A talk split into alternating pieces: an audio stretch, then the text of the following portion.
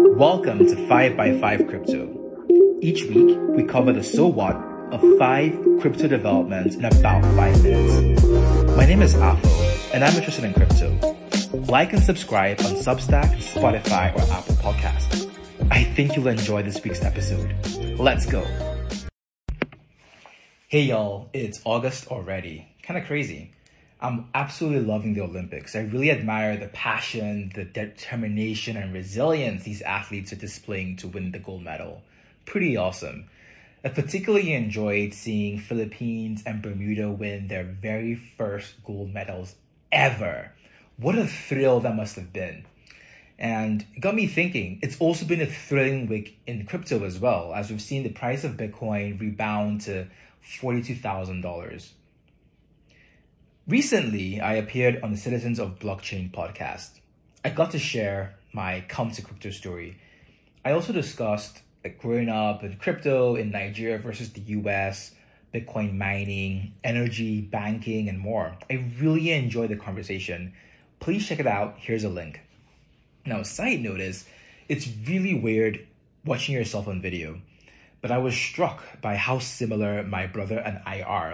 We don't look anything alike in person, but boy, do we have similar mannerisms and speech patterns. I guess we're twins. Let's go into the news. Number one, 200 million crypto users. Research by crypto.com finds there are now more than 200 million crypto users worldwide, and it took only 5 months to double from around 100 million in January. What's interesting is that Bitcoin's dominance has eroded from 67% back in January to about 51% in June. And what's been interesting is seeing the surge of other cryptocurrencies. Now, I think what's happening is investors are looking beyond the blue chips of Bitcoin and Ethereum and are diving into the likes of Cardano, Polkadot, Solana, and many others. Let's not also forget the impact of Elon Musk and Dogecoin. Now, the chart below indicates that the big surge in the number of crypto users occurred in May. That's after the bulk of the Bitcoin bull run. So it's really odd. And I would have expected more users would have jumped on board during the midst of the Bitcoin price increase. Anyway, if this data from crypto.com is actually true, that this means that a number of users caught a falling knife. That is, they were buying in as the price of Bitcoin was kind of going down, like a local minimum. And so the big question is this: will they have the conviction to hold, to hodl? Time will tell. Number two, happy 6th birthday, Ethereum. Happy birthday to you. There aren't many 6-year-olds that are worth over $300 billion. What a run for Ethereum. Last month, 20,000 validators staked their Ethereum in anticipation of the move from proof of work to proof of stake. So this means that Ethereum has over 200,000 validators, representing about 5% of the Ethereum supply, and they're all earning about 6% yield. Not bad. Ethereum continues to be the main blockchain upon which DeFi applications are being built. However, it's been plagued with high fees and, frankly, increasing competition. So the ETH 2.0 upgrade is expected to ease some of these issues. Let's see. Time will tell. Number three, Uniswap going mainstream. Look, there's one thing I've learned, and it's this: the internet never forgets. A new video from the ETH CC conference was deleted last week. Of course, folks on the internet have it stored elsewhere, but in it, Uniswap's growth lead talks about plans to partner with fintechs like PayPal and Stripe and E-Trade to provide DeFi to the masses. This is really exciting. Now, the video was taken down at the request of Uniswap. They were concerned that the comments might be misunderstood and taken out of context. Essentially, we find out that, hang on, they don't actually have any partnerships as of now, but they're thinking about it. Now, I'll back up real quick. Uniswap is the largest decentralized exchange built on Ethereum, and their marriage with the fintechs could enable mainstream users to have access to a much wider variety of assets. And it's 24/7, 365 access, and instant settlements. These are all wins for the everyman. I think this could be a good win if they make Uniswap available through fintechs. Now, number four, Wall Street is in and out of crypto startups. So big news for Paxos. They announced that the Bank of America and Coinbase joined its recent Series D fundraise. Now, Paxos has raised more than $540 million. Bank of America is not just an investor. They're also a customer of Paxos. And basically, they joined Paxos blockchain stock settlement network. And so now they're investing as well. That's really big vote of confidence from Bank of America. Now, it's not all good news, though. So BlockFi, we talked about this last week. BlockFi has been faced with rising regulatory scrutiny and challenges from at least four states.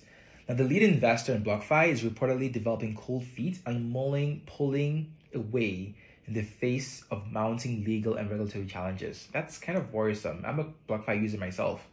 Let's stay tuned on this story. Number five, U.S. infrastructure bill targets crypto.